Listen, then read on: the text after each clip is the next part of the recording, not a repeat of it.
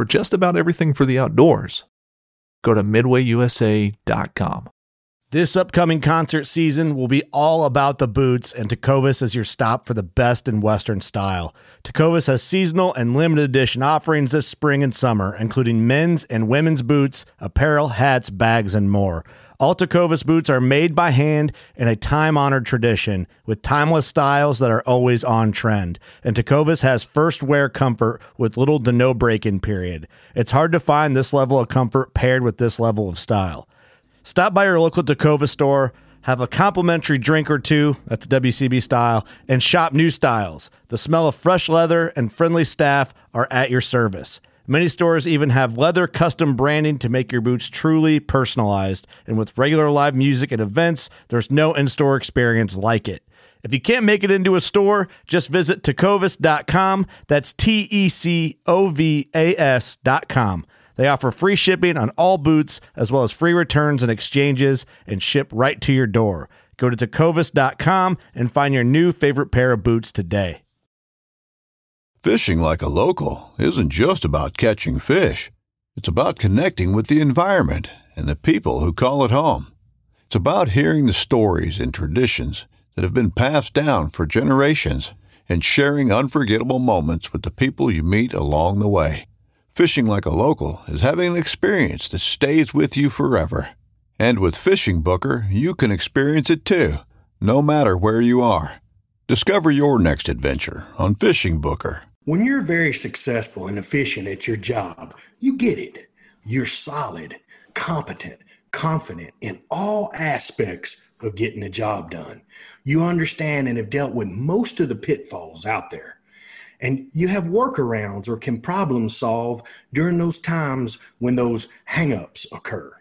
What may take others days, weeks, or months to accomplish or understand, you handle like it's second nature in a fraction of the time. Why? Because you've worked at it. More learning, better skilled, and better preparation. You go way beyond average, so you achieve a lot more. Look, y'all, elk hunting is no different. Did you struggle during your elk hunt this year? Are you struggling right now on your elk hunt or on any hunt? Then take a knee, grab a chair, or take a seat on the bench because, y'all, it's gut check time. Those topics, along with our Elk Bros shout outs and questions from our Elk Bro, Bros mailbox. So, my friends, pull up a chair, adjust your volumes just right, and welcome to Blue Collar Elk Hunting. Welcome to Blue Collar Elk Hunting, brought to you by ElkBros.com, with your host Gilbert Ornelas and elk hunting coach Joe Gilliam. You want to hunt elk, they live to hunt elk. Their goal is to share with you what they have learned grinding it out for over 35 seasons, doing what they love. So come on into camp and set a spell. Welcome to Blue Collar Elk Hunters.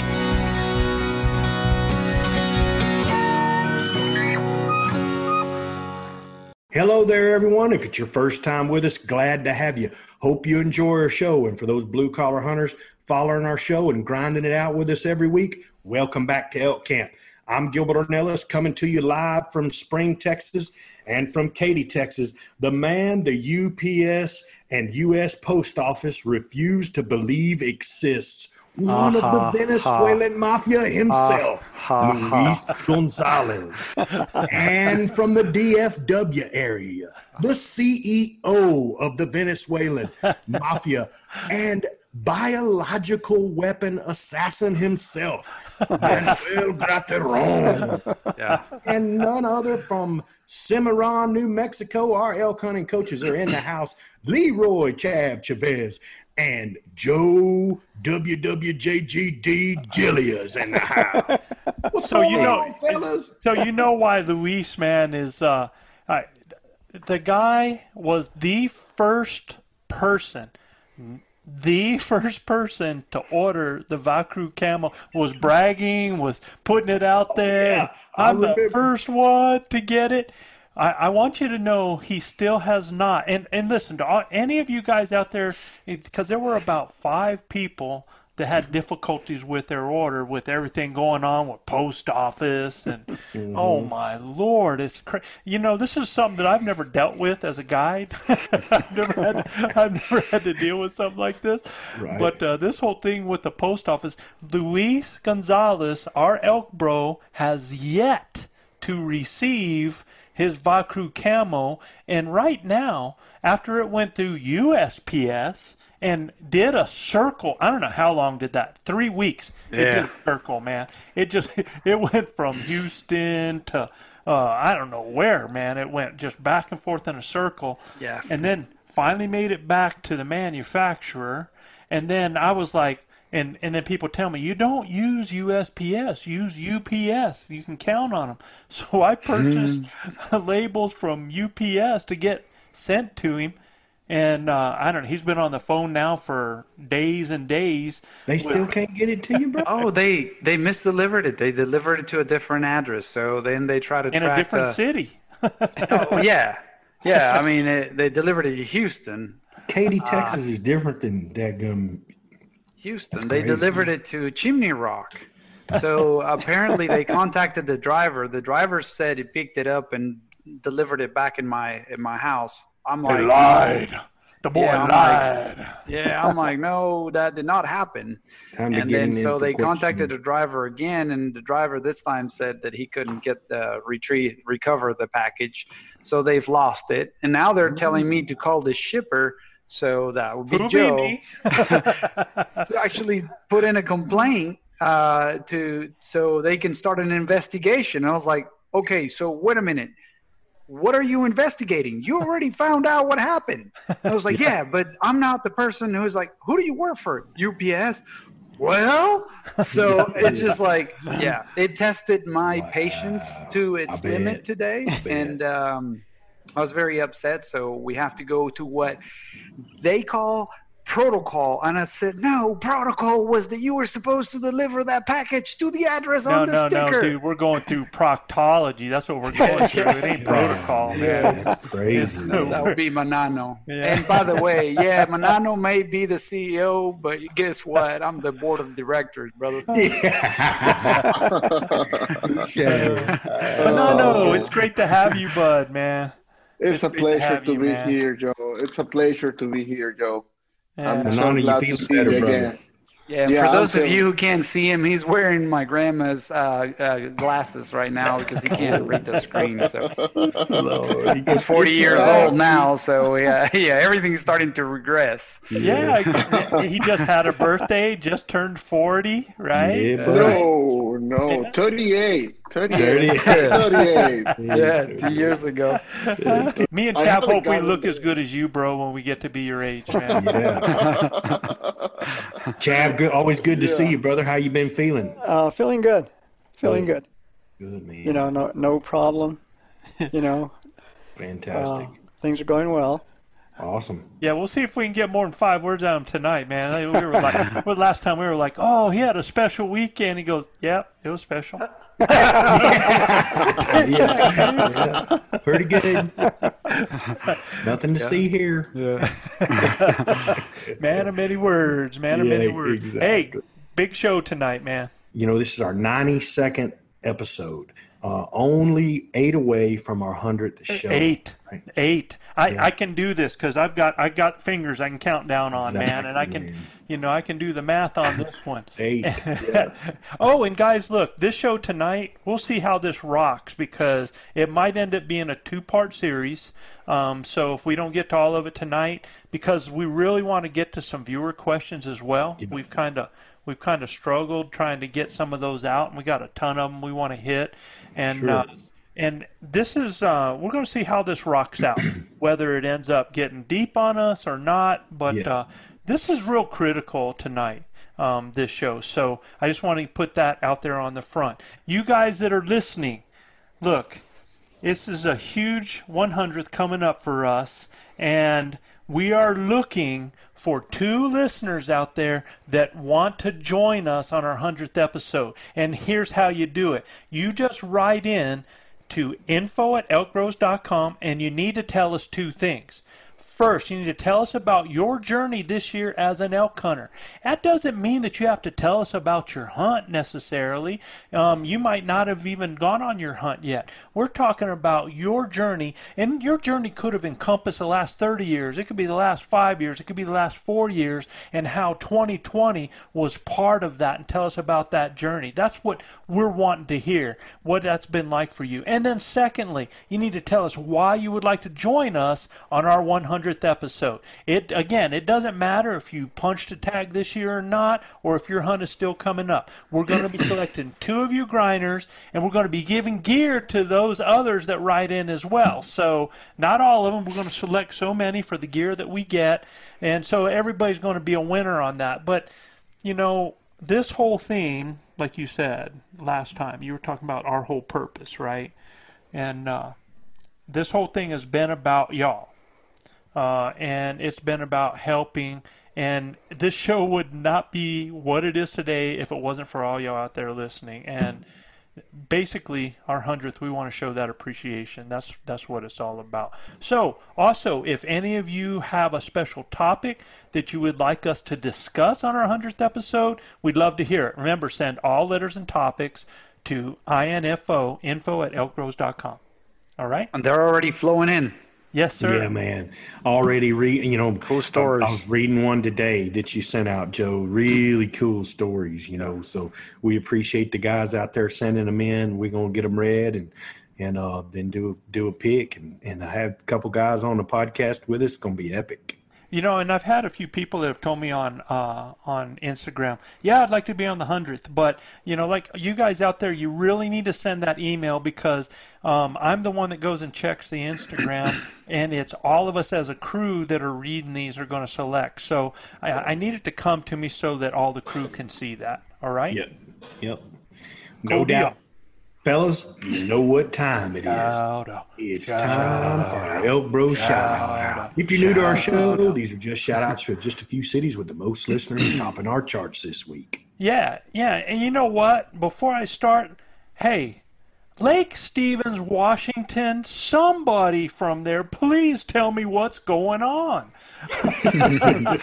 Reach I mean, out. I, I, I mean, this is this for the fourth week they are just rocking. And we went ahead and went to another five but i need i want lake stevens. I want somebody to send me an email send it to joe at elkbros.com and tell me what the heck is going on in that town. Because i mean they are still tripling if not uh, quad man.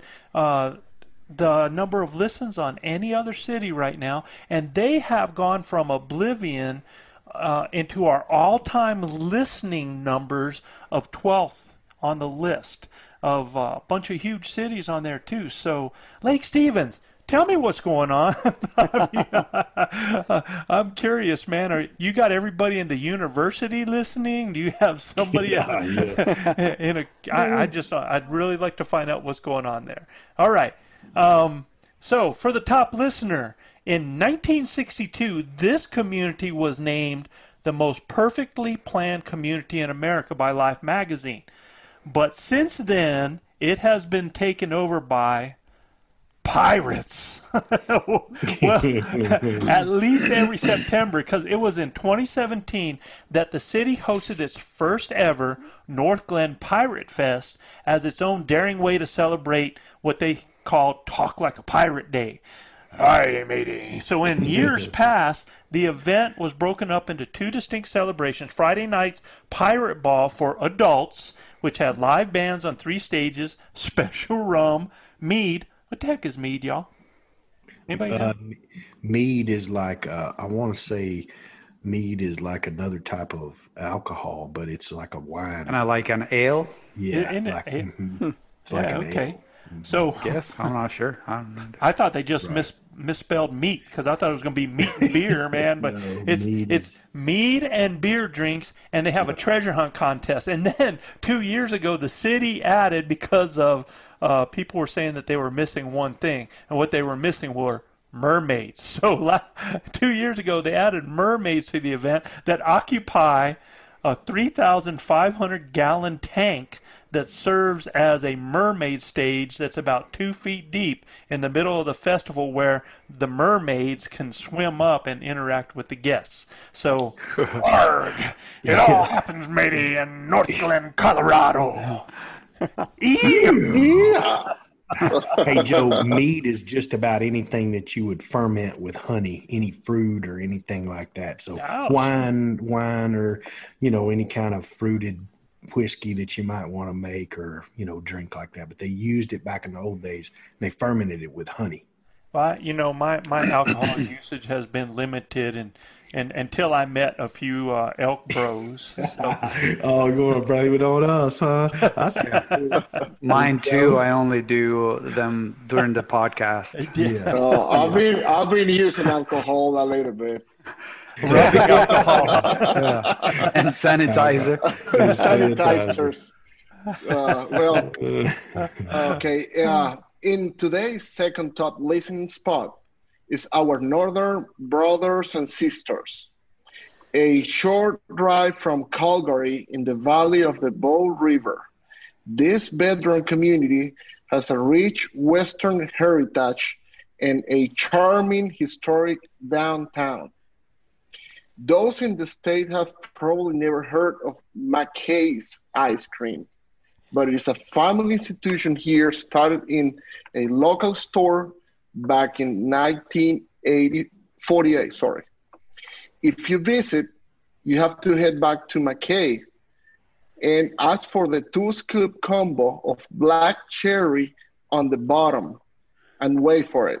Maple bacon on top. It doesn't get more Canadian than that. Here's for Cochrane, Alberta. Alberta, Canada. Cochrane, Alberta. Cochrane. Man, I got to go there, buddy. That sounds good. I like me some bacon. I want to tell y'all this is possibly relatives of mine. Really? Yeah.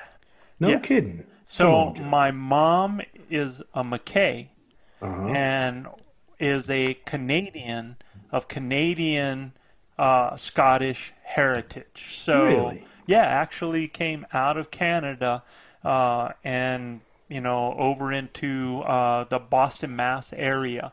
Um, Right. But yeah, so I'm like, whoa, man, there there might be That'd be a connection. maybe I can get a discount. I'm ready to go get me some of that maple bacon with some black cherry on the bottom, boy. I can guarantee. Sounds good. Okay, this top listening city was settled in 1920 and became a popular overnight stop west of St. Louis.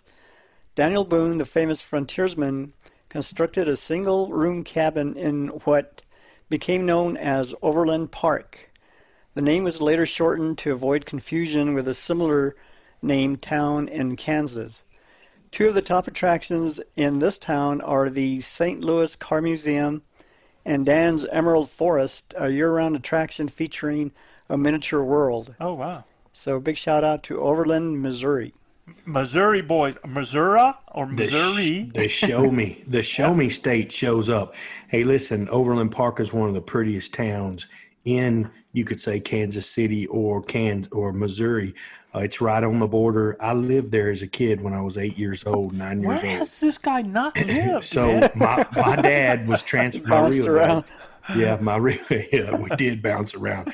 My real dad was transferred up there. He's an outdoor electrical sign salesman at the time when he was in his early 30s. I think I was like eight years old, and we lived in Overland Park, Kansas. Had a big old house and a bunch of cherry trees and orchard in the backyard. I mean, wow. it was a beautiful city back then, and uh, we lived right there next to a golf course, and uh, I remember it vividly. I mean, it snowed like a by God up there every year. You'd have to walk to snow, walk to school, and you, It snowed how, bro?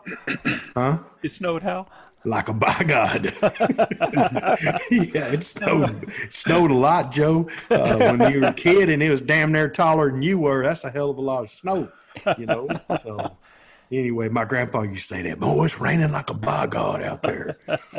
That's awesome. Anyway, fellas, this next town was a summer resort before it became known as Ski Town, USA, and is known for its world class skiing and famed champagne powder, which is light, dry, and smooth snow. Oh, Travelers in the 1900s visited in the summer months for the natural springs and outdoor activities. Known as the boat, it has produced more Winter Olympic athletes than any other town in North America, and none other than Steamboat Springs, Colorado. Oh, that's awesome, man. Yeah, I did not know that that all the Winter Olympic athletes came out of Steamboat, man, like that. Luis. All right, next one up. This town is a suburb of Madison, Wisconsin, located in northern Wisconsin. And get this, commissioned by President Van Buren, the bill to build a capital in Madison in 1837 for the territory of Wisconsin. 45 men, including Augustus A. Bird, traveled several days in a rainstorm. They emerged at the end of the prairie with the sun shining, and one of the men carved Sun Prairie on a tree. Charles Bird returned two years later and became the first setter. Sun Prairie, So- Wisconsin. Sun Prairie. Sun Prairie. yeah. That's awesome. So, so is Charles related to Augustus, or how does that? Is there a relationship there? Because the guy that wrote Oh, it, that was probably the same one, Augustus A. Bird, mm-hmm. instead of mm-hmm. Charles, Oh, so, and that was settler. oh, the, he was the first mm-hmm. settler, so he returned. So Settler, Chav is yeah. saying that he thinks Augustus and Charles. I think the name was supposed to be the same person. Yeah, I think it's the same. same person. Yeah. And Wisconsin, man. Yeah, yeah, I got to say something about Wisconsin because uh, it seems like everywhere I go, there's people from Wisconsin, and if you look at the the plates and the cars around here, Yeah. Obviously you have Texas and you have Colorado, Right. but then the next most plates I see are from Wisconsin. It's Really? pretty amazing. Wow. And even when I went to Hawaii, we met a couple from Wisconsin, so That's crazy. they really get around, and there, there's a lot of hunters from Wisconsin. And Oh man. They, yeah. I mean, There's those a lot guys. of big deer hunters over there. Yeah, they're big deer hunters, and they just love to hunt, man. They just get out bet. there and they just love to hunt. All right, so here we go, guys, man. We're gonna, uh, you know, this is this is kind of real near and dear, and it's because this is what we are about, man. Um, I, I talked to a lot of guys, and I've been getting some letters, and and uh, there's been some conversations, there's been some pep talks, and and and with a lot of people, man, out there that, you know, there's some people that um, that struggled this year. And there's people that uh, had some hard times, some difficulties, and there's been a lot of people that have faced that uh, with a real positive attitude as a learning experience, and you know that they're going to be better next year. But uh, I'm sure that, and, and I know there's some people out there that, um, man, it was a hard experience for them, and uh, I, I just want to. This whole podcast is about being an efficient elk hunter. That guys, this is a gut check here. This is us as coaches talking to you and with a message and a lot of different messages that we want you to hear in this. And some of it's some challenges, some of it's some deep reflection. Whether you and, and I got news for you. I'm talking to those of you that punched a tag this year as well as those that did not punch a tag. Because I can tell you as an athlete, some of the hardest practices I ever had and the toughest my coach ever was on me is after we won. Yeah, no doubt. Hmm. No doubt. Because we Yep. thought we were all that, and and you have a tendency to become satisfied, Complacent. or or maybe you won and you did not play a great game. Yeah. I mean, That's why I, we say all the time, Joe, winning and losing, we can't control. We can play our best game and get beat, or we can play really a bad game and win. It's Right. really about how we go about it, you know? absolutely. No so, doubt. I mean, So I. I wanted this to be a gut check for. There's going to be people listening to this that have already mm-hmm. had their season go by, and there's going to be some people that are still out there. And you know what? There's a bunch of y'all that are going into deer, going to be hunting pigs, going to go Yeah. out hunt bear, going to go different places. And this is not just about elk hunting, and No, it's- not it. And it's not just about hunting. I'm telling you, this is about life. For sure, I'm I'm I'm living proof of it right now. It's gut check time here in H Town. I'm a, I'm gonna be straight up. So you can either pack it in, sit on the bench, or you can get up and get after it. So Yeah, I'm, I- I'm really looking forward to diving into this, Joe. Yeah, absolutely. And my money's on you, bro, too. So no, I got you. No, I'm telling you on that. And look, every year Chav and I would have a meeting, a sit down with our athletes, whether it was formally or it was inside a room, it was on the bench, and we'd talk about the upcoming season. Uh, just to make sure our kids had their heads on straight. And there's some things that, that we told them and things that I learned from you uh, mentoring with me and being uh, us coaching together so many years. And the first one that we told kids, man, because kids would come in into our program, it's like, oh, we're going to be a state champion. it's it's just we showed up, man. We're going to be a state champion. And hmm. the first thing that we would tell all of our people is there is no magic wand. I mean, there there is no shortcut. There is no, you know, hey, you're going to this is going to happen. It is work and it's hard work. And we tell everybody if it was easy, especially in things like track and field and cross country, mm-hmm. right? Right, exactly. Yeah. Mm-hmm. If if it was easy, everyone would do it. And there's yeah. a lot of people that shy away from it because it is work. And here's another thing I would tell and listen to you guys listen to this. And I'm going to put this challenge out to y'all we, I would look square at every one of my athletes just like I'm talking to you, and I would say 33% of you will not make it and will drop out.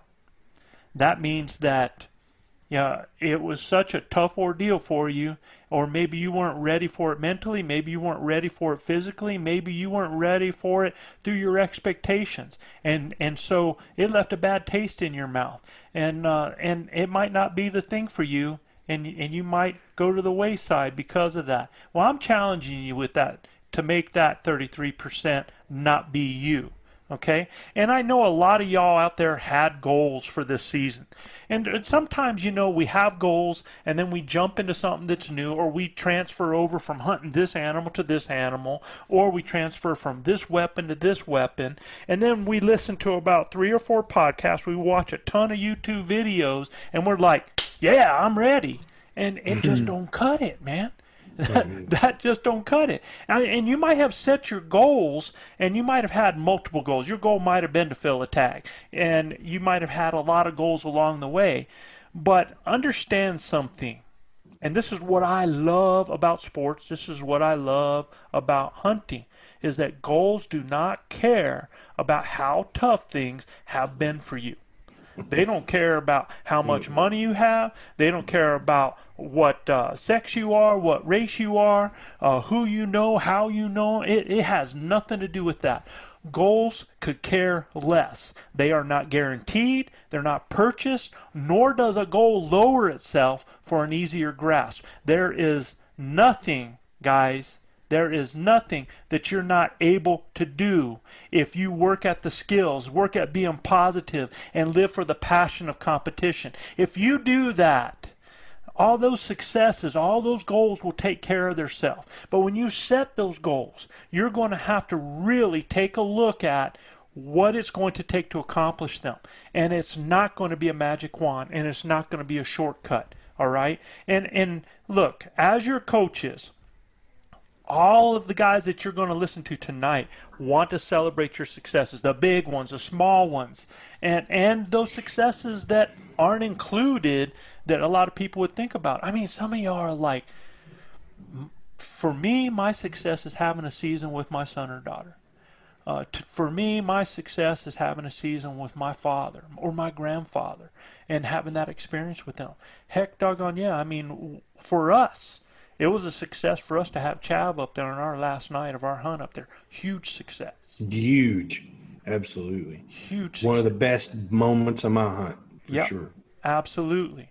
Getting to but, sit down with him in the middle of the clear cut, listening to bulls bugling, you know, watching him smiling, and I mean that was it was a cool, cool deal. I was there. It yes, was, Manano and I sat magical. with him. That, Matt Manano and I sat with him that evening, listened to you and Brendan and Luis thundering away at that herd. I mean, it was a magical evening. Yeah, it was amazing, amazing. Yeah.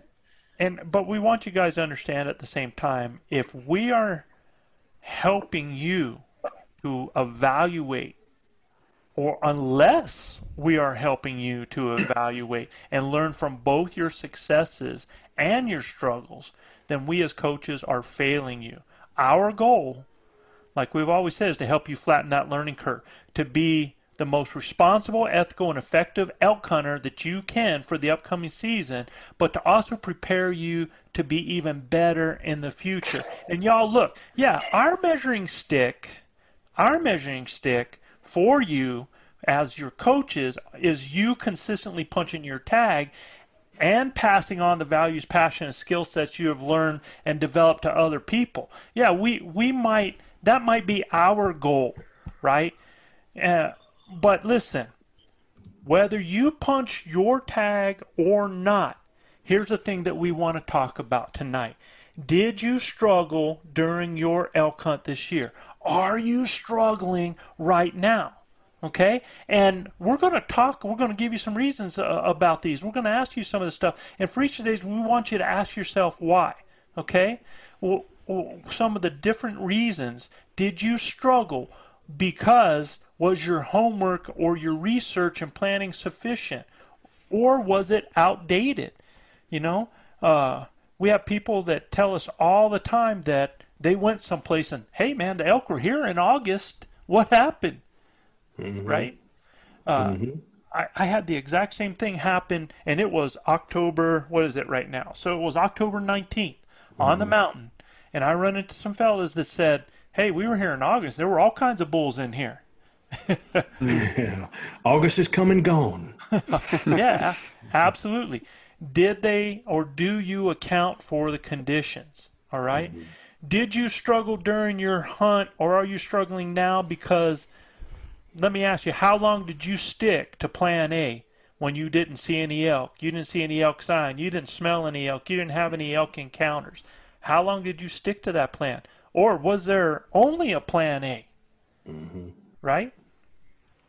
I mean, guys, we've had tough hunts, Oof. right? Mm-hmm. Yeah, it started off tough this year. What were the first two days like?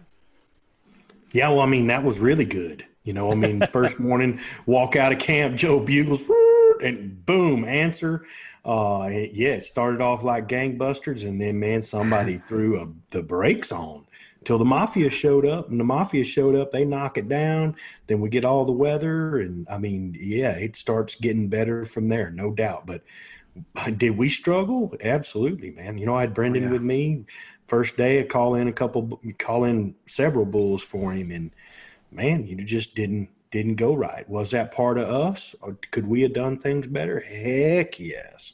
You know, I know Brendan's thinking about that as well. Me too, you know. So yeah, I mean, uh, did did we ultimately punch a tag? Sure. Did did I struggle doing it? One hundred percent.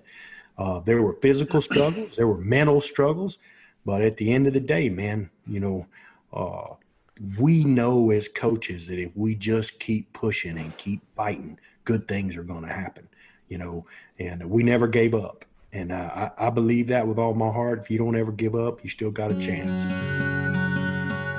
Grinders tuning in, thank you for listening to the Blue Collar Elk Hunting Podcast.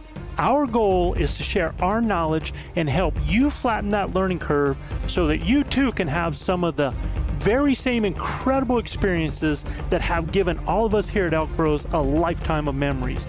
If you like what you hear or see, you can get all of this information plus so much more from our Base Camp Elk Hunting Training Camp, the first in a series of online courses from our Blue Collar Elk Academy.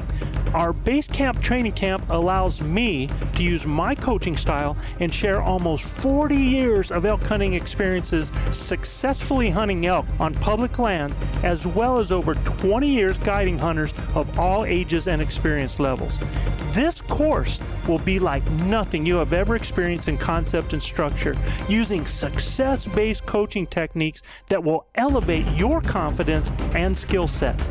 Our camp will prepare you specifically from that final moment most in your control, those final minutes or seconds the elk is in front of you, backwards through each step and level allowing you to see, visualize, understand, and relate every coaching point to what lies ahead the next step, the next thought process, the next success.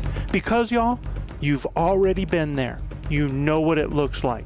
By tapping my 30 years of teaching and coaching experience, our camps are developed considering multiple learning modes with text, visuals, audio, as well as video. and base camp will benefit those new to elk hunting all the way to the 10 to 15 year vet. So if you are looking for that one thing to help you fill that tag this year, invest in the most important piece of equipment there is you and your elk hunting knowledge. You can find the Blue Collar Elk Hunting Academy and the Base Camp Training Camp at elkbros.com. That's E L K B R O S.com. Keep dreaming of the screaming, believing in achieving, and most of all, keep grinding.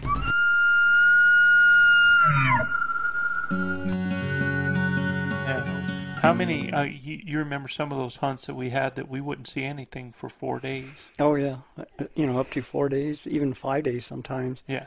But if you just persevere and keep grinding, you know, sooner or later, you're going to locate them. You know, they're there. It's just a matter of locating where they're at.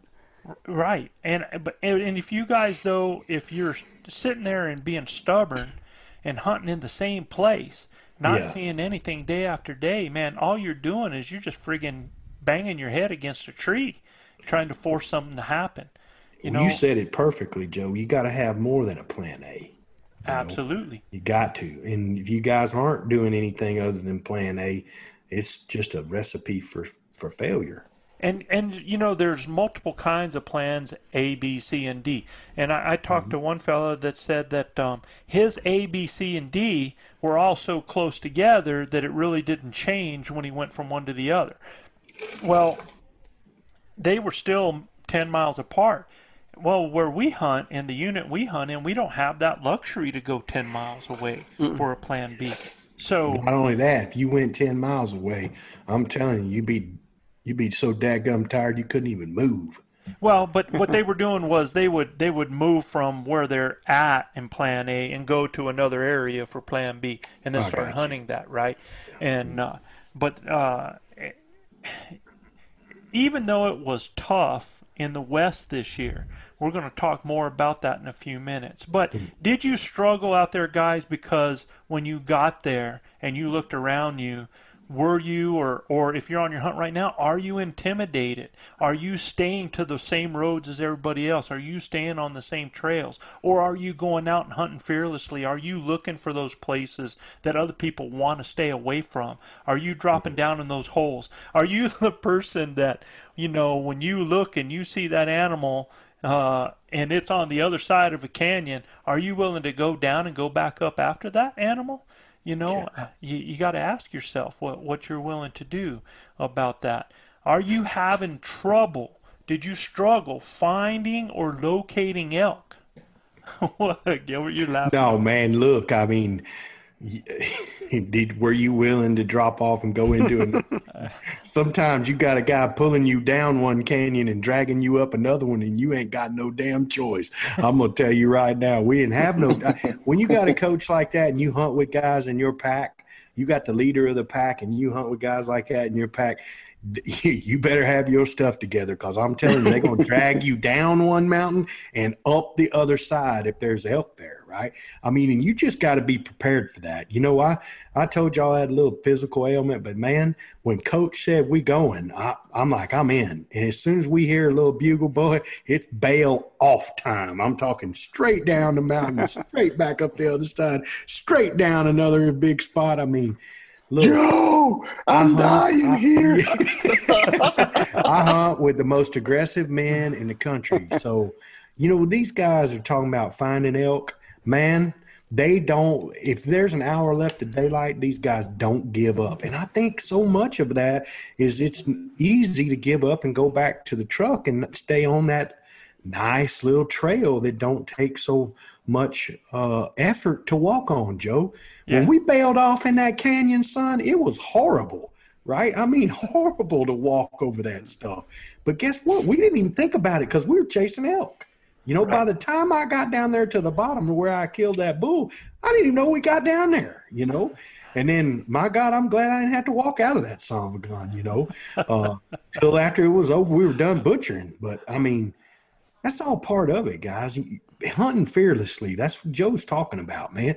Don't be afraid to when you hear a bugle, dive off and get after it, man. You know, the bull I killed last year, we went up that daggum hill four times, Joe. right? I mean, fearless. You know, that was rough too, man, going up that ridge. Um, but every time I, we went I, up, there was elk up there. So I mean, one hundred percent, buddy. One hundred. And look, I mean, you got to be prepared to do that. So Joe's talking about not only mental, not only physically, but you got to be mentally prepared. Well, and I, I want you to hear what Gilbert's saying too. Is that not everybody in the group has to be like that. Sometimes somebody just has to be willing to step up and say, "Hey, we can do this," and just and start pulling people along, get some confidence. And and let me tell you, I was I was hunting, I was guiding a hunt this weekend on on public land, and I had um, I had uh, a gentleman and his daughter, and they're good they're they're good friends of mine. And uh, great pick, Joe. Great pick. And and you know, uh, the first three days of that hunt, I was miserable because I was so worried about over hiking them, you know, getting into an area and not being able to get out. Because, you know, when mm-hmm. you have an 11 year old girl out there who this is her first time elk hunt, you, you it's kind of like taking that nine year old kid and making them run the quarter the first time yeah. that they ever get on the track, you know inflicting that pain. Yeah, right. it, it kind kind of sucks. So uh, I, I didn't want to ruin it for her, and and at the same time, that meant I didn't want to ruin it for them as a father daughter, and so it it really I, I was like I was hunting with handcuffs on. You mm-hmm. know, I, I I wasn't hunting like me, and day four, um, day four, we we got some animals that that were coming, and they were talking and now this is October. This was October twentieth, or mm-hmm. no, I'm sorry, it was the the nineteenth, October nineteenth, and bulls are bugling with a group of cows coming up a hill, and you know, I just at, at that point, I told myself, look, if they're ever going to have a chance to kill an animal, I got to hunt the way I hunt. And I started going up the hill and started pulling them, man. We were like going. And I was like, let me carry your rifle, let me carry your tripod, but let's go up this daggum hill, man. And we started going. Luis, you, I called you. We were talking on that day, right? Yep. You know. Yep. And uh, so I told them what it was like. so yeah, you were texting me on that day too, man. And you know what? Good reception. I had so much fun taking them on. It was an elk hunt. They experienced, yeah. I mean, it was hard. It was grueling. We got up there. We had the elk around us. The cows were going off. The bulls were bugling. It was, it was just friggin' awesome that she got to hear that and they got to experience that as father daughter, right? How old and was she, Joe? She was 11. Yeah. That's she's, awesome. She's 11. Man. And, you know, uh, I, I, I asked him. Uh, I was like, "Well, can can she hike?" And he goes, "Well, she kind of hikes like an eleven year old." And, and this I was like, "Well, she probably out hiked him." Yeah, yeah. It, it, she she actually did. I mean, she surprised the both of us, man. She was great, and uh, the hardest check part. Check it out! Look at that.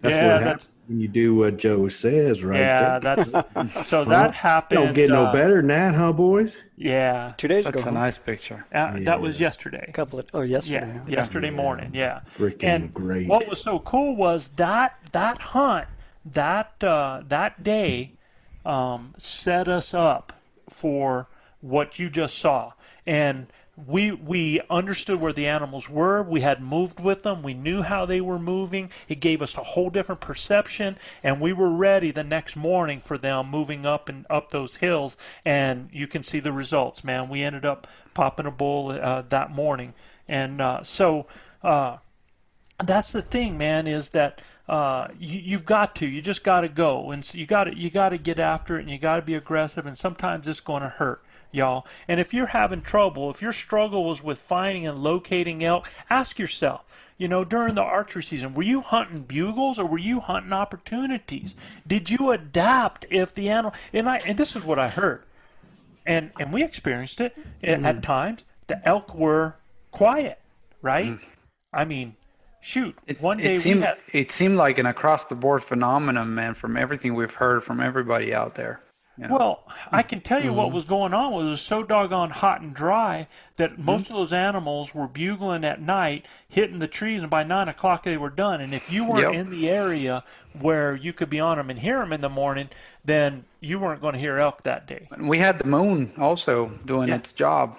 Yeah, so they're active all night long, right? Mm-hmm. So they're they're not done. So that's the thing is eh, when that happens, when the moon happens, could you adapt? Did you only have one style? Ask yourself this: if you're struggling, or if you did struggle, did you only have one style? Were you hunting or were you hiking and hoping? Is what you know. I I, I want you guys to ask yourself.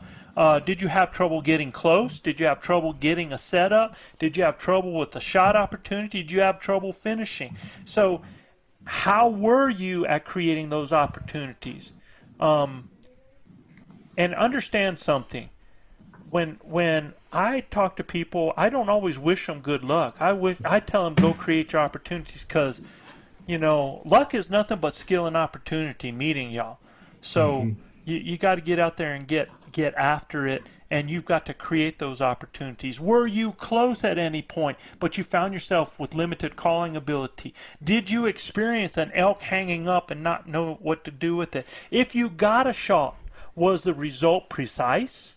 Why or why not? And what do I mean by precise? Well, was the result precise? Did you kill him in, in recovering? Absolutely, man. Did you put that arrow where you wanted Where it? Did you Yeah, where you meant it. Yeah, exactly. Did you get that two holes? You know, um, uh, if not, if not, was it user error? Was it poor execution? Was it poor preparation? Was it poor knowledge? Was it uh, that your equipment wasn't up to task? Did you have the Vitulakis? the international world word for elk fever. yeah. So my youngest, my youngest daughter said uh, said today, um, you know, she wants to go hunting with me for the first time, and and she she turned around and looked at Sophia, and I was like, yeah. I really want to experience what Vitulakis are like. you, you know Crack what? me up. I, we, you saw, did you see the video of? Yeah, I did. Yeah. Did, did she look like she had Vito Vitulakis? No, she looked calm and relaxed and Cool hand. just Look the trigger. Oh, let me tell Yeah. you what, man. She looked so smooth and in control. You Yeah, that's my daughter- Sophia, but this was Sabrina Oh. telling so, telling Yeah. Oh, Sophia Sabrina. that Oh, she okay. wanted to I knew, experience ex- Vito yeah, I knew exactly who you were talking about, Luis. You know, my daughter, she hunted with me from the time she was five, killed her first deer when she was five years old. And I truly believe they didn't really understand what was going on then, other than they were putting the bullet right where they needed to put it. And, you know, it wasn't until she was about 13 or 14 that the Vitulakis didn't start coming on. Yeah. Right. It started meaning more to her, and she started getting I a see little what you're more saying. Oh, yeah. as you got older. amped up, Yeah. right? So at, at at younger age, they I don't know that they fully grasp exactly what is going on. I mean, uh Sophia's what, eleven? Yeah, Luis, Sophia's 10? 10 now. So Yeah. the first year that when she was eight, you could tell she was a little shaky. She was already kind of getting nervous about it. And, mm-hmm. and though she does a very good job of controlling them, mm-hmm. you know, you can tell that her, she's breathing heavy and she, you know, her legs are a little shaky and stuff like mm-hmm. that. So Kind of like dad then, huh? Yeah, ne- neither well, one not- of my kids had the Vitulakis early. Then was- you saw but then you saw her at your ranch with that with that old buck how Sure. nervous she got now Yeah, Vitulakis yeah. got the best out of her on that shot for sure. right was a big uh, old deer, man. But Right. but was that a year ago? Wasn't that a Yeah, year? it was a year. yeah year. she was nine so Yeah. but then at 10 uh, this year she up somehow uh, on that ranch actually with Beto, we were actually rifle hunting the second opportunity, and she somehow figured out that singing the song Ghostbusters in her head calms her down. And man, just, just like her dad. it works. It works. It works for her great. So when you see her like in the video here at ten, you know, this year with her crossbow, man, she. I actually, I'm walking her through the shot, and I'm telling her, just calm down, just think. You were go, way more nervous than she was. yeah, of course I was. And and I go Ghostbusters, and it seems like that calms her down. She started thinking that. She kind of smiled a little bit and took a shot and it was a perfect shot. And so yeah. she and she turned around and she tells me in the video Vitulakis control.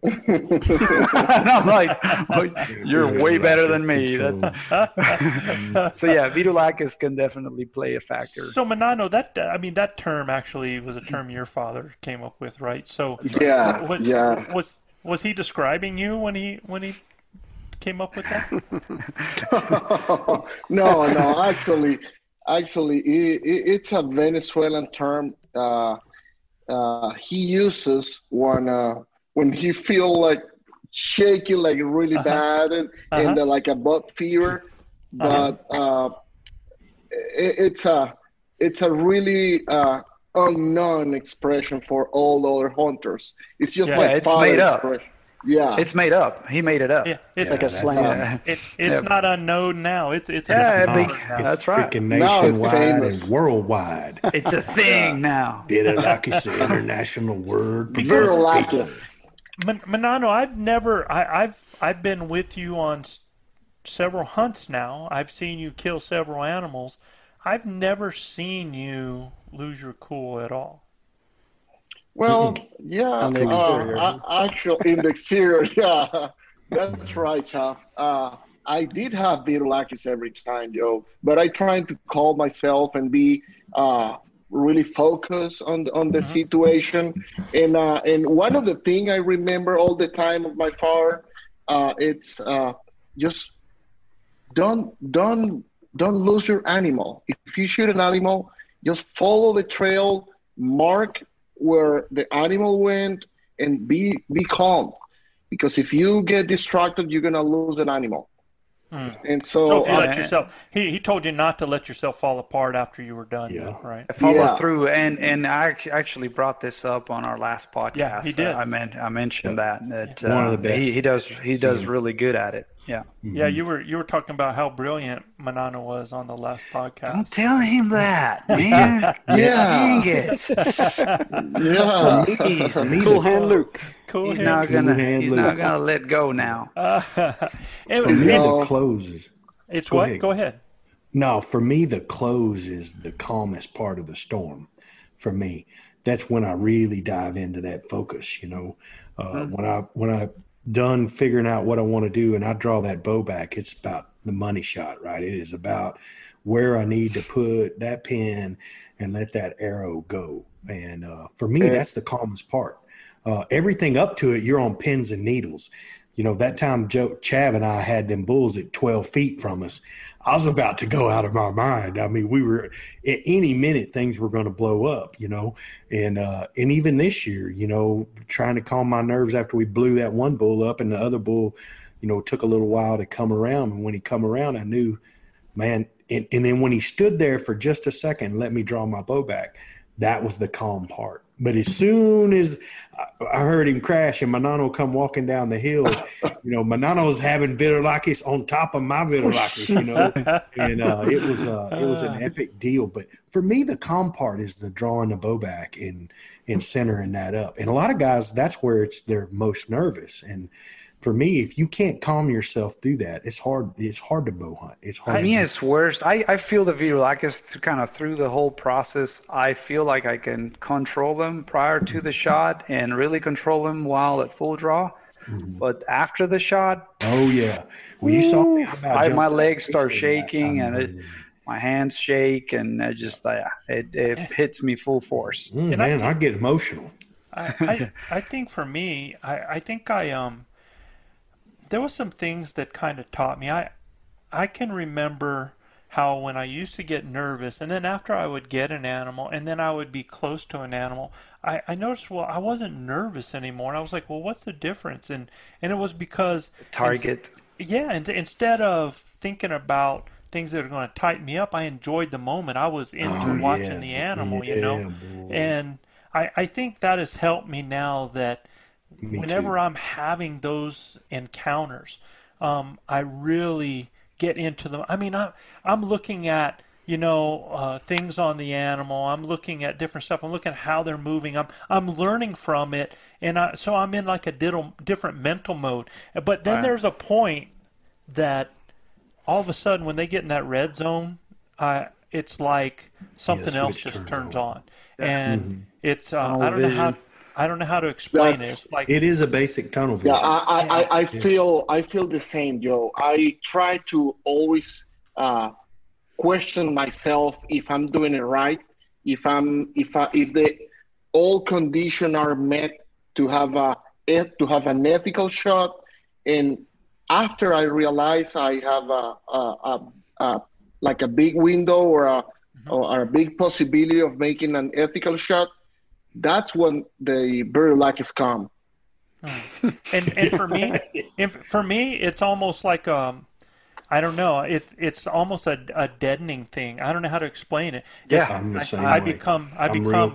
I become Yep. business. I'm I'm focused on what I need to do, and and a lot of times once I decide to pull back, I don't even remember releasing it. It's Yep. just like it all is just part of it. I, I look at my spot and I'm focused on that, and I, I put everything else out of my head. I don't know if I'm doing it intentionally or if it's just how my focus is. So I think all that all that training you do, shooting, you know, Yeah. and just uh, repetition, repetition. So I memory think takes once over. you yeah once you see that target, uh, and once you pull back, it's just automatic. yeah, For Yeah, me, it's absolutely. about finding a spot on the animal that I want to shoot. And I ain't looking at the whole animal. I'm looking at that spot. And when I find it and I draw back and my pen gets yeah, it's anywhere going. close to it, it's it's Yeah. it's sent. I Yeah. mean, Manano videoed me and I didn't get the ball bow drawn back before I let it go. I mean It was in no time. I mean, it was really, really freaking fast. Yeah, Yeah, but one of the was things right that- on him. I mean, when I drew it back, that pen was right where it needed to be, right in the spot. And I just let it go. You know, And, and, you Beto, don't, I, got, you I, realize it. I gotta mean, tell you this. I gotta tell you this. You did it with a such a style, like, man, it was like that in the movie. Oh, but wh- what movie did you? Did, were you able to record him doing it, or what? yes, I did. Ah, he I did. He did did. record He got it. it. I, I, Okay, okay, I don't think we have that recording, bro. Yeah, mean, I was- okay, okay. I'm just saying. we uh, have. I don't know what movies he was We, we have it. to. I- Yeah, okay. A movie in the mind. I'm You don't have it. it, Joe? You I don't have have. I, I don't know. I'm gonna have to go back and look, You man. better I- go back, I, buddy. That's I what have him I've draw, seen. drawing his bow, and okay, shooting his Camera bow, B stuff. But anyway, like, uh, so bro. So- all, all I know is, man, I don't know when you guys went, you and Brandon went off together, and you had all those elk in front of you, and and you were supposed to. I, I guess you were They trying to left do their wingman, Joe. All, all I got They was video wingman. of the ground, man. It's like it's like rocks and grass, and I'm like, oh. And he was, and then he's telling us about this giant bull, and and Hey, I'm Joe, like, at least No at least you were getting some video. I didn't get any. uh, but so actually, something interesting about Vitulakis, um, something that I learned um, with the very first doe I ever shot with a bow with uh, Arizona with you, Beto. Um, I was in this pop-up blind, and I had does all morning, all morning. They were just kind of in and about. But I had a target buck in mind that you know Beto had talked to me about. So I was just sitting there, and no bucks were coming in, and you know I I was gonna shoot a doe. That doe ate there the whole morning. I, I never had Vitulakis. The moment I decided that doe was a target, Yeah. it just Yeah. all freaking kicked It's- in, man. I was like, whoo, Vitulakis. Oh, But why why why is that, bro? And let's I mean let's talk Again, about. Did you and I- feel did you feel a, a, a slip in your confidence? Did you feel like it, Well, it was the first, the first animal I, uh, the first doe I ever killed with a with a bow. So what he's talking about is a fight or flight response, right? Because that's the adrenal dump you get. That's what makes you shake like that, and that's only triggered by our adrenal gland. Oh. That's from a fight or flight response. but but there has to be. I mean, if he's looking at an animal all this time and now he decides he's going to shoot the animal, there's got to been he had It's to have that dump. doubted himself to get that. Yeah, of course I I, know if it's doubt or if it's excitement or yeah, what. eh, all of the above, right? I mean, I'm to I- take a life. I'm f- yeah, I'm fixing to take a shot, I'm 50 to take a shot with a bow. I'm first time ever shooting at a deer with a bow. Mm-hmm. Um, you know, this not this to mention doe, he had 30 of them standing around him that could yeah, bust him at This doe minute. was at 17 yards from where I was in a pop up blind. So I mean, it's just like it got real quick when I decided that was my target. But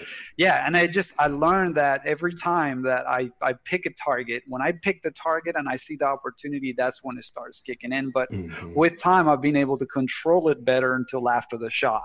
But yeah, they're still there. Yeah. They just, you know, I kind of try I got to, to, where control them a my little bit. kids now, I make them wait. I make them see all the deer when they walk in, and I don't ever tell them which one's the target until it's go time, because Mm-hmm. they'll do the same thing. They'll get a little ag- they get a little edgy. You know, is that him? Is that? Just watch him, man. Let's watch him No, for a few minutes. you when know- I decide to tell them, they they go okay then. You know. So we talked about you know those people that struggled with with the shot. You know, if if it wasn't precise. Mm-hmm. But I, I want to talk to those people out there that their shot was precise. So if, if you got a shot and the result was precise, then then I want to tell you, you guys need to get even better. You need to mm-hmm. get prepared for the unexpected. You need to not become satisfied. You need to challenge yourself continually. And if you do that, then you will continue to have that precise result. But like we said in our last podcast, understand that's why I'm telling you prepare for the unexpected because crap can happen. And For sure. I've had it happen. I've had it happen to help me. I mean, it could have really, really hurt. I mean, I've been shooting. Uh, I'm shooting for my spot and have a twig deflect Mm-hmm. and deflect the arrow into the neck of the animal. Now that could have been daggum awful, awful, and it happened to hit the jugular when it deflected it. Now, so do, do I go? Oh, yeah, that was awesome. No, I mean, uh, I need to pay attention to crap like that. And we don't always see all the twigs, but man, it's just something that we got to train ourselves to try to see that so that we don't end up with something like that happen because that could have gone very bad the other way. And so, listen, you guys out there, whether you were successful or not, you are going to always have struggles during a hunt of some kind Yes. some in your control and some not. And for those in your control, we have to really take an honest look in the mirror and not make excuses. Do not make excuses. That's the easy way, and it sets you up for continued struggles and future disappointments. So if you had a hunt this year, and I mean, you can go, I mean, it's easy. You can say, oh, it was hot and dry this year, right? Well, Yeah. did the elk disappear? They still there. Yeah, the elk Yeah. are still there. They where Right. they're at. Yeah. Um, you, you can go, oh, there were way too many hunters. But look, y'all, 10% of those hunters out there during that archery season still killed an elk. All right? So if you were in that 90% because you're going, there were too many hunters, you know, uh, and, and I'm telling you, there were still, I mean, even though there were way too many hunters out there, there were, uh, look, I saw more broken horn elk this year than I have seen in a long time. So the elk were still finding a way to find each other Oh, despite yeah. the hunters being out there, right? I mean, think about there's our. way more elk out there than there are hunters at any given time oh, yeah. in Sure the are. woods. Sure. Yeah. Yeah. I mean, people were saying uh, the elk were not vocal, right? I beg to differ. Early in September, they were roaring. Sure. Well, beg to differ. But but let's let's talk about that one afternoon. Sure. We were in an area where the day before we saw 300 head of elk. We covered ridge after ridge after ridge, not a peep one, right? I mean, we're going all afternoon doing all of our hiking, not a peep. Getting ready to really, in our minds, starting to call it. You're going, oh man, they're already thinking about uh, what Manano and Luis are making for dinner, man, right? And wind was driving some of that too. Wind was driving some of that too, Joe. Yeah. yeah. Being able to keep going or not, you know. Yeah, Right. And, and I think you also, like we've said before, uh, Joe, you got to keep t- topography in mind. Uh, you know, Sure. they may be talking, but you may be in a s- in a position in an area where topography is not letting you listen to it. So. Bingo, exactly. And that evening, we went 100 yards up on a ridge and hundred yards over the side of it, and the world changed. It went from no bugles to Light up. It lit up. Rocky Mountain Elk Foundation stuff, boy. Ain't bull crapping. Yeah. yeah. So when a lot of times when people say, and you know what, you know, we talked about it. Sometimes they're not as vocal because they're up in the trees. They're harder to hear. You can hear those bugles in that early morning air when it's still. That travels a long way. But when that sun starts coming up, the breezes come up and they move into the trees. It and because of topography, different things, it's hard to hear that. Right? People were mm-hmm. saying the weather was unpredictable. Look, y'all. If it's windy, if it's hot, if it's still When it, when isn't the weather unpredictable? absolutely Especially in the mountains. We never expected getting you know six inches, four inches of snow, But in two if- days But every condition, collapsing. every condition has its has its advantage. advantage. Yeah. Every condition. Oh man, that was so cool, man. Being able to do what we did, it was. Yeah. And I, I've talked to guys that were up there hunting during that time. They were like, "Man, that just threw us for a loop," you know. And I'm like, "Really? Well, how did y'all tackle that?" Man, well, we couldn't even go out. I'm like, "What do you mean you couldn't go out?" Man, it was freezing. We weren't ready for that. Oh. So you weren't ready for that, huh? Hmm. So now we know that we need to be prepared for that the next time we go. Absolutely. Look, if two guys from 10 degrees above the equator survived that weather, anybody can. Yeah, especially Luis with his no heater working and everything, man. That's That right. Up on that old boy, let me tell you. And, Yeah. And it's it's funny because the one thing I always hear from people when they get there, they said, you know, they went to the spot that they went to last year, and it wasn't like last year. You know, Uh, it ain't Uh, never gonna be that way. no, it, it never is. We find them in some of the same areas, but we don't find them in the exact area. Oh man, last year last year was a complete 180 from where we thought we were going to be hunting, right?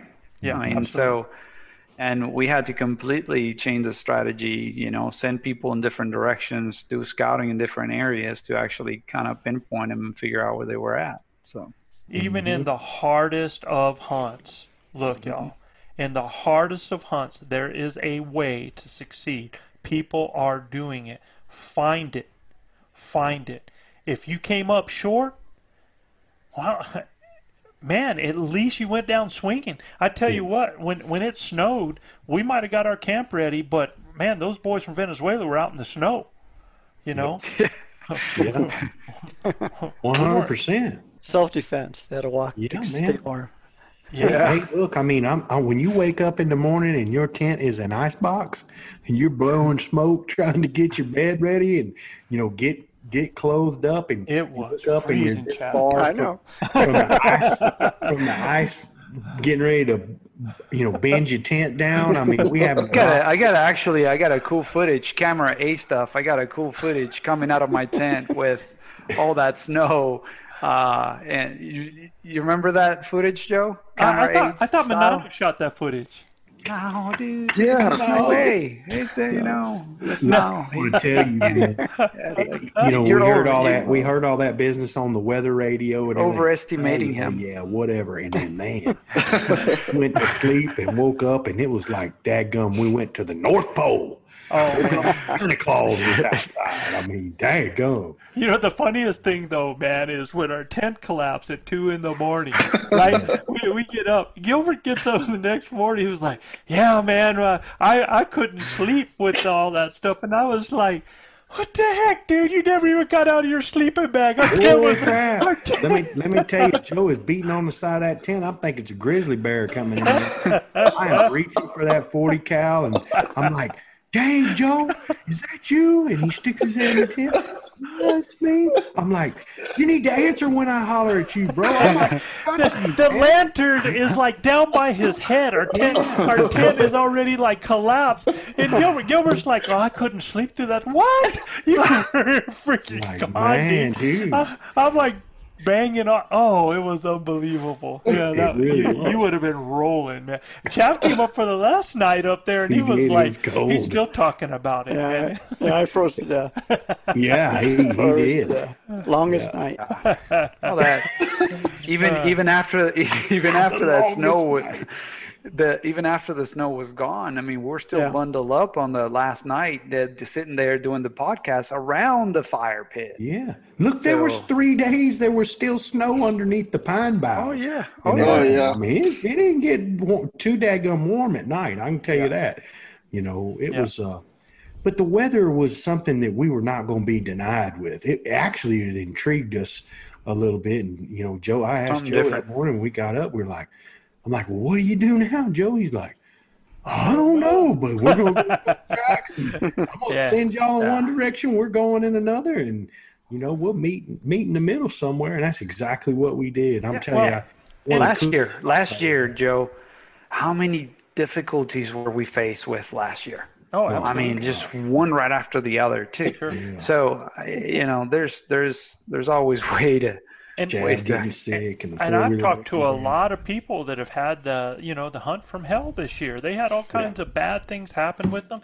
But you know what? I mean, uh, you either can just fold, and again, this is a lesson in life, man. You Yeah. can either just check it in and fold up uh, and give up on it, or you, you have a gut swinging. check, man.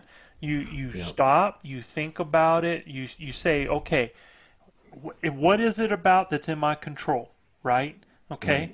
Uh, if it's in my control, then I can do something. If it's not, if it's is what it is, and I have can't do that, it, then I just got to deal and move on, right? So, you know, that's uh, that's kind of how a lot of people out there, and I and a bunch of people I went through those hunts from hell this year, and they had great experiences and kept moving forward. And and you know what? That that's when you wear that as a badge of courage. You know, Sure, that's sure. that's what makes it an adventure. You know, I mean, nobody watches a drama because everything went right. You know, you you mm-hmm. don't remember Everybody's looking for the train wreck, Joe. right? While we watch NASCAR. yeah, man. And and look, if if you guys are out there struggling, ask yourself, you know, or you struggled, you know, ask yourself what was missing. You know, was it your expectations that did you think did you not know what the hunt was going to look like? And I think this happens for a lot of guys that come from the east out to the west like that that you know, they watch all the YouTubes and they watch the hunting shows which are highlight reels because Sure, man. you know it Took them 12 days to get all that. well, yeah, let's talk about perspective. Uh, and I want to cover t- perspective in two ways. First of all, is that when you watch somebody that's doing a YouTube thing, those guys you're you're seeing you're seeing probably two to four minutes of successful encounters sometimes that took them three days to get that to happen, right? So Yeah, you start longer. yeah, you start multiplying, you know, those, that uh, three times 24 hours for those three minutes, right? Yeah. I mean, you can go and go and go, and this is what we tell people is that things can change on a dime, oh, and Oh, yeah. if you're not ready for it, you're screwed, right? And I'm going to tell you another thing perspective. Manano, Luis, you guys would relate to this because you know the area down south that we went down there where we bumped into the Missouri boys down there? Yes. right? Okay. So that area, when we went down there, there was a point that we were struggling in that area. In fact, we waited by a water hole and we kind of struggled with that and everything. Well, I have since talked to another grinder that was a matter of yards from us down in there and killed Same a bull almost Same the guys? exact same day that we were in there. So Wow. Wow. with us, our perspective was it was difficult, it was hard, nothing was talking, while another person was killing a bull in the next to exact us. same area, man. Oh. In the exact same area. That's crazy. That's crazy. So Was it one of them Missouri boys, Joe? no, it wasn't. it, it, it wasn't actually. Uh, it, it was Matt Gray, and uh, uh, he uh, had uh, a great hunt. Him and his his uh, his buddy both uh, both tagged out uh, hunting out there, and, and had a great hunt, man. And and they just kept working it. In fact, let me tell you what. Matt had a plan A, B, C, D, and E, and I went, buddy. So you had you had good success in on, on your plan? He goes, uh uh we I didn't have anything in those areas. Every one of those areas, none of them panned out for him. But he ended up instead of just tripping out and going, well, what do I do now? He started going to the other areas that he hadn't and he hadn't thought about and found elk in other areas. Man, he just he was like, "These ain't working. I'm out of here." And that's what you got to do sometimes, man. You got. Remember, we were hunting one time, and it was like we put in three days in one area, had a base camp set up, mm-hmm. and after three days, we came in and said, "No, we're moving." Yeah. Right.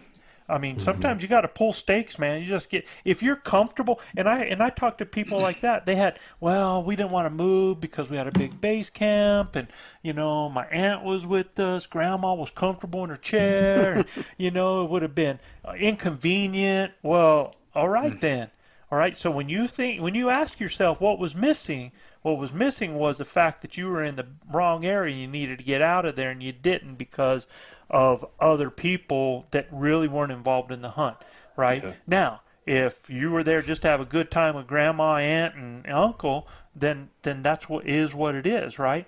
Um, but you know, I, I see so many people that they don't know what the hunt's going to look like, and they see these videos on YouTube of these guys up in the high alpine, and they're all alone, and they scream in these bugles that are coming in, and bulls are on top of them blowing snot, and they're like, "Yeah, that's what it's going to be like." And they get out there and they drive up to a trailhead, and there's 12 vehicles there, and then they go up into a wallow, and there's already a blind on the wallow, or they go up and they uh, go into this one park, and there's five guys already sitting around around that park. So, you know, it yeah. it, it important to manage manage your expectations. Absolutely, man. Mm-hmm. Absolutely. So, uh, you got to man. You know, was it your attitude that was missing? I mean, think about that.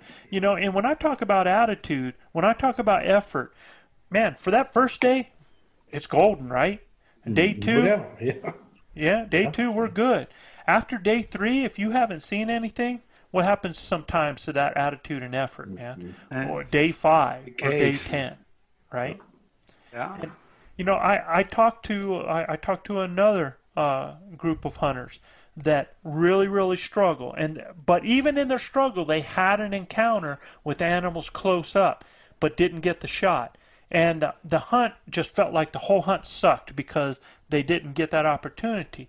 Well, my question was, had you had that shot of that one opportunity and killed an animal, would that hunt have felt different? For sure. Absolutely. Yeah. so it didn't suck. yeah. Same you know, same thing, right? So figure out a way to close it. Yeah, absolutely, Work man. on like how, how you close. Yeah. And I, you know, Gilbert, I talked you... to several guys the same way, man. I talked uh-huh. to several guys that had hunts and they're like, Man, you know, I had this bull just staring me down the whole time and you know, he came walking in and he was looking at me. I, man, I just kind of got locked up and couldn't draw on him. And when I did draw on him, he boogered and got behind some stuff, and I never could have. I'm like, we should have drawn on him when he was walking in, you know. Yeah, and then he, right. if he does booger, he's going to turn broadside and look at you eventually. I mean, it's just guys not understanding the anatomy and how elk work, you know. Uh, for you, I mean, uh, this is why we coach. Right. We try to give you all these tidbits that we've. Right. man, I mean, we've been down in the doldrums. We've had stuff go wrong. You know, uh, it's a reason why we we're giving back and coaching. Yeah, absolutely, man. And and you know, um, uh, we're getting ready to uh, end this puppy, we're probably going to do one thing to the mailbox because it, it it went going long again. But you know, the thing that I'm happy about is most of these guys that I have talked to that struggled, almost to the T, all of them have had a positive attitude about what they learned out of it about getting back out there. So even though that I talk about some of these things and, and express some of this, I've been really, really pleased with the overall attitude of the people I've been talking to and, and how they're in that journey and in that learning process. Because, you know, Gilbert, you say it all the time that the only things that we can control are our attitude and our effort. You know, yep. And, and I just want to remind guys out there look, there's different types of effort. There's your physical effort, there's your effort on how much you learn, there's your effort on how much you prepare. And, there's, and when I talk about preparation, I'm talking about that homework of research and a lot of things that you do before the hunt. There's the, the type of effort you have in developing your skills. And each and every one of us are only going to get out of something what we put into it. So, um, I think we're going to save the inefficient and efficient predators. Uh, I mean, uh, uh, hunters. I think we're going to save that next part for next week, y'all. Um, Okay. On there, and uh, I, I think we need to go into some of uh, the Elk Yeah. Mailbox. Sounds good, right. Joe. And uh, uh, thanks uh, everybody that uh, that inspired our last uh, part of our show here, and thanks for these uh, emails coming in. And uh, Jonathan Bruce, y'all um, from Eugene, Oregon, sent us a uh, Gilbert. This is your word, plethora of questions. Yeah, man, I like plethora. That's awesome, Joe. So what I did was uh, I split his up amongst uh, all these other people as well, so that we could kind of hit each one of them and, Cool. and not just go. So, um, uh, Manano, Jonathan Bruce's uh, his first one. Uh, you want, want to read out his first questions for us, man? Give me one have it? second. I'm getting there. Okay. Yeah, give me one second. Oh, yeah, you, you need your grandma glasses, Manano. That's the problem. yeah. Took them off. There you go. Yeah, Bruce's. There you go. there you go. Okay. you. Okay. Have you considered cataloging or making an index of all the information you guys have put out there for easy reference for listeners? Uh, it also helps refer people to a specific episode to answer their question rather than repeating yourself. Yeah. So so yeah. So and then they then he asked. He said, "Have you considered a catalog of the gear uh, you like or use?" Um, but guys, he's saying, "Have we made an index of all the information you guys have put out there?" And uh, we have a name for that index, and it's it's called uh, Academy. yeah, it's called the Blue Collar Elk Academy. yeah. So Yeah, base camp, baby. yeah, yeah. So Jonathan, and not not being sarcastic, dude, No, about that, uh-uh. is, is that yeah, is that yeah, we have done that. Um, you know, we put out a lot of free content, and I get a lot of people that ask questions that haven't listened to all of our our podcasts. And so the first thing I'm gonna tell you guys is is is go listen to the podcasts and, and see what you can find. And uh, um, if I if I may, uh, real quick is, and I get what he's asking, right? But I, I the way I see the podcast is just like you said. I mean, you've got specific topics, and they're all titled by what we're talking about on those specific topics, Right. And and but then within each podcast, Yeah. I mean, we spend a lot of time just talking about a few things, and then different subjects pop up, and then we try to cover them as well. It's more like again us talking at L Camp, but the academy offers something that is way more structured, and um, and and it it really walks you through. And again, I've I've been through the academy there, and I really like the way the modules are set up, and you got ex- exactly what you're asking for is an index with all the different subjects that you can uh, click in on each one of them and it'll take you directly to that subject and it will just expand on that so right. um, yeah that's that's that's uh, kind of the goal of what joe has been You putting betcha. together And Y'all had- go to the Elk Bros uh, Blue Collar Elk Hunting Academy, and I guarantee you won't be disappointed. And you know his other question about a catalog of gear that we like and or use, we haven't done anything like that, Jonathan. And and I, I think I think um, uh, Elk Bros recommended gear might be a thing that we could put together out there. So Yeah, that might man. be a thought. and, it, and it's going to be a, a, a wide range of things right Yes, i mean we sure. all kind of use different uh, five of us use different gear you know right. And Mm-hmm. and the thing is, you guys use rifles, I don't. So that's uh, that's what's going to be good. Is you guys can even put some of that stuff on there. So, Mm-hmm. all right. Next up, Chav. Uh, next up, we have Joshua Bonfiglio Yeah. So I think it's like Jilia too. So it's probably Bonfilio. from Filio Yeah. from Oregon also. He says, Hey, I recently heard about this program on the Western Huntsman podcast as I was elk hunting actually. I'm a third year elk hunter. I can call, I can shoot, I can hike. I cannot find elk unless I happen to pass them on a road, which happened which happened Monday morning. I cow called and bugled and got nothing for four days. I don't know if the rut here happens later or what. Just curious on your thoughts. uh, uh, man, jo- Josh, man, uh, I'm sorry, I'm a lazy name person. I shorten everything too. Mm-hmm. Uh, I, I think we've heard this from a ton of people, right?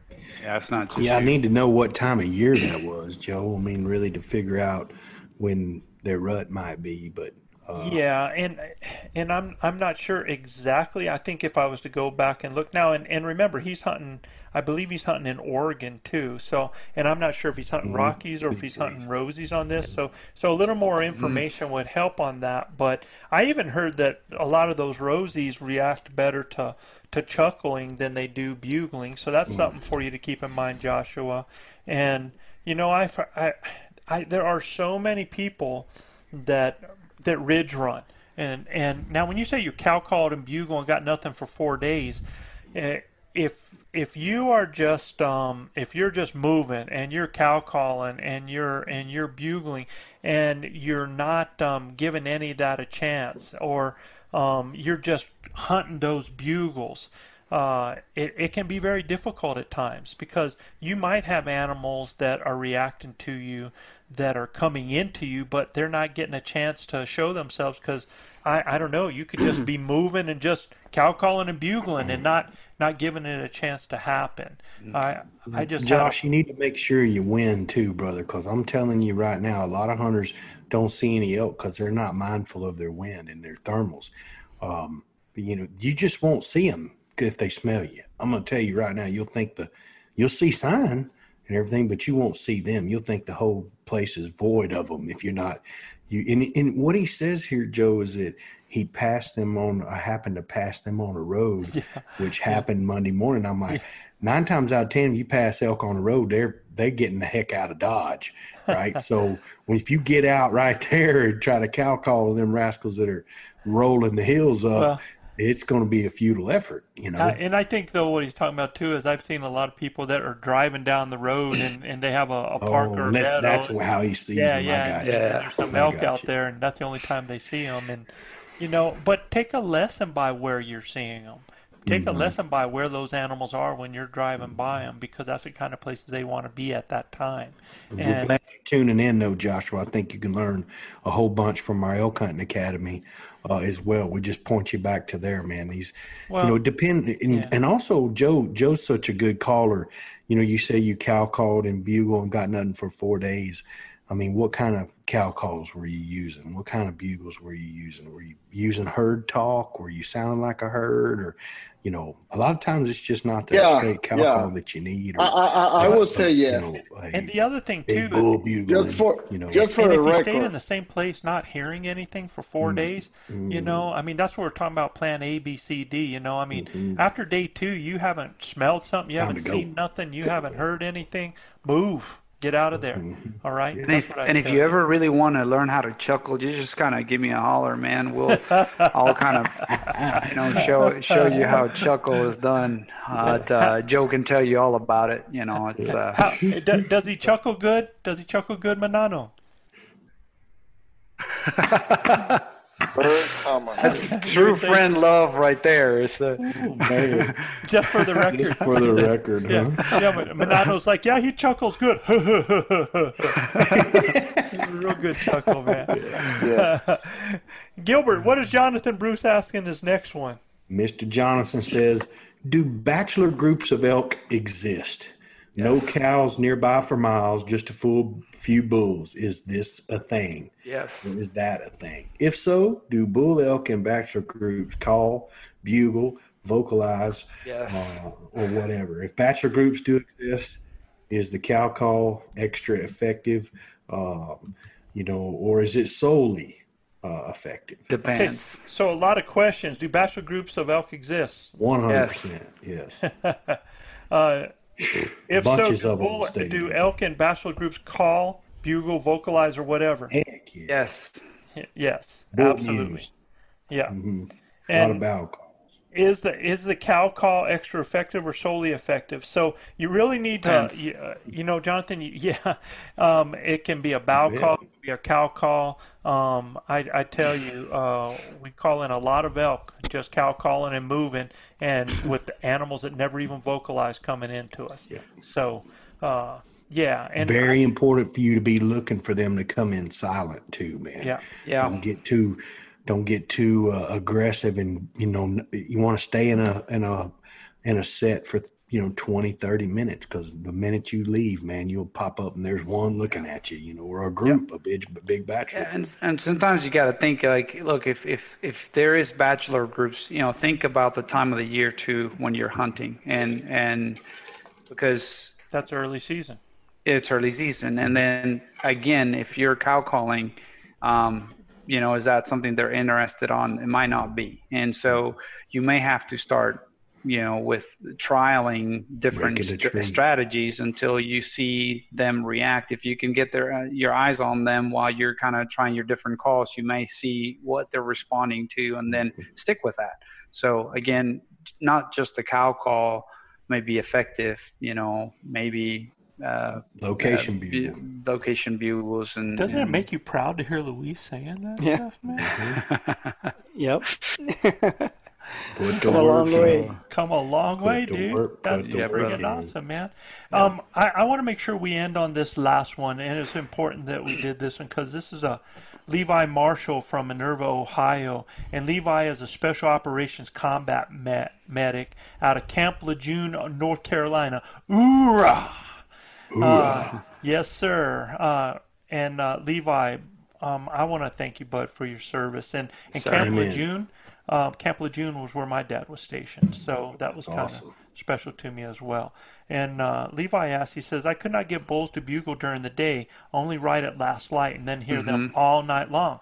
How do I locate elk in quiet times like that? Do you continue to call even if they are being vocal during the day? And Luis kind of answered to this a little bit, but the thing I was telling you is, is Levi, you kind of answered your own question, man. You mm-hmm. said that you couldn't get them to bugle during the day, but they bugle right at last light, and then you hear them all night. They're telling you where they're at. Where they're at. Put them to bed. Yeah, put them to bed. Um, mark it on your GPS. Be where they were at night there, an hour before daylight uh, close to them. You might get out there two hours and make sure that you're hearing something in the night again at like that. But you're locating them, man. It, it's yeah. yeah. they're they're telling you. You just be mindful of your wind, Levi. Be mindful. Yeah. So you just got to change when you're going out there and getting after them. You got to be on them at daylight. And if they're not being vocal during the day, do we continue to call y'all? Yes. All day. Yeah. Heck yeah, man. We ain't giving up. You know? Well, to Gilbert's point, they may be coming in silently. Absolutely. Mm-hmm. Absolutely. Yeah. And and we have killed so many elk that have come into asylum. So, Absolutely. Um, Levi, I mean, you, you're there, man. You have it. Yeah. Uh, like you said, you hear them at last light. You're hearing them all night. Well, get out there, get them marked, get on them before uh, before it gets daylight, man, out there. And then if you're on them like that, you can be with them. You can follow them to a destination. There's so many things you can do after that. Okay. Yeah, you know, Levi, when we we hear bulls at night where we hunt, we know exactly where we could go in to, if they're positioned where they are. A lot of times we can't go in there to them because the wind's not going to let us. So we have to just let them be and then make a strategy on where we think that they're going to go to next, right? So it's all about understanding where those elk are going to go after they're done with their evening soiree with all of the uh, gals that are down there in the big park or wherever you're at. But uh, I'm telling you right now, man, I mean, they're going to stop off at the U Totem and get them a drink and a bite to eat and uh, chase the girls the rest of the way up to their bed. So uh, you guys set up on them in the peripherals, use your wind.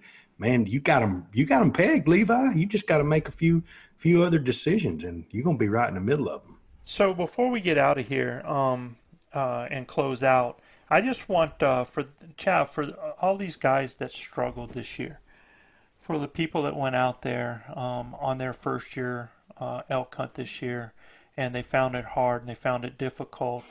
Um, what would you tell them before we get out of here? Well, first of all, you know, don't give up on it. You know, I'm sure there were a lot of positives when you think back on it. You know, it wasn't all negative, I'm sure. And uh, continue to learn. You know, that's that's the only way you're going to get better. Is you know, persevere through the hard times.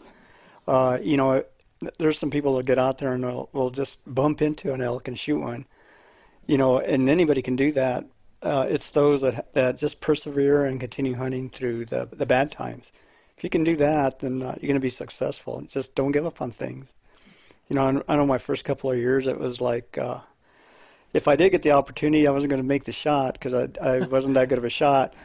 But, uh, you know, through what, 38 years, 40 years we've been hunting yeah, together. So uh, this, is, this is 39 years this year. So Yeah. next year, number 40. Yeah, it's it's uh, you know, I, let's say 140 years. The first 20, I maybe kill five, and then I kind of tripled that the last 20. You know, so is that 40? Yeah.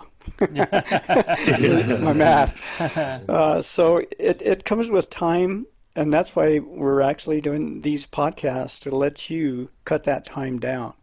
You know, it took took me 40 years to to be a pretty good uh, uh, elk hunter uh, you know, we're going to flatten your curve so you can get out there, you know, before you're as old as I am, before you're proficient. But uh, just hang in there, grind it out, and uh, you'll be successful. You, But, you don't know, need you math. control your destiny, you're right? You control your destiny. You don't need math when you got wisdom, Chav. Just want to say that. when you, when, and man, look, when you got the elk ninja in your hip pocket, son, let me tell you, you can fight hell with a water pistol. I ain't never scared when I got uh, El Mister Mister Chavez with me. I guarantee you, man.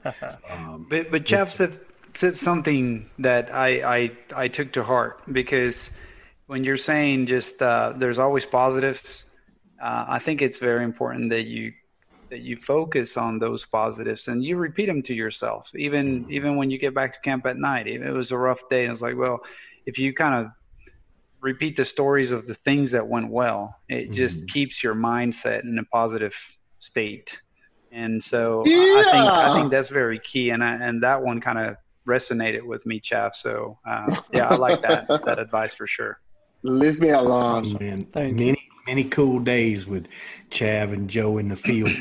uh, you know, you can't can never take that kind of wisdom for granted. That's why our elk. I mean, these guys work tirelessly on the Blue Collar Elk Hunting Academy. Man, it's got so much good content. I- You're going to be much better elk hunters if you go to it and, and check it out. It's oh, man, it's well worth triple the money that we charge on the on the on the uh, web page. You guys check it out. I guarantee you will not be uh, disappointed. And uh, always good to have Chav and Joe in the house with us, guys. You know, uh, listeners, if you like what we're doing, please subscribe, rate, and review us. You got to go to Apple Podcast or iTunes to review us. You can check out more elk hunting content at elkbros.com. Uh, and also, guys, you know, if you'd like to uh, have one of your questions answered on our show, just send your question to info at elkbros.com. That's I N F O at elkbros.com. Another fantastic show, Joe. Yep, and we'll continue next week with the next part of it on uh, efficient elk hunters. You betcha. Continue to part two. Like we say down here in H Town, husbands kiss your wives, wives kiss your hug- husbands. Hug your babies, keep your broad head sharp and your powder dry. And we'll see you next week right here on Blue Collar Elk Hunting. There you go. That's that's it. All right.